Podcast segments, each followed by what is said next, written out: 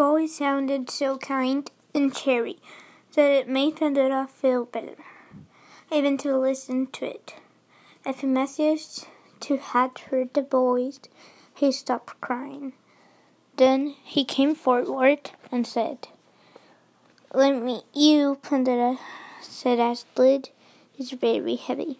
So this time both the children opened the box, and out flew a bright, smiling little fairy, which brought light and sunshine with her.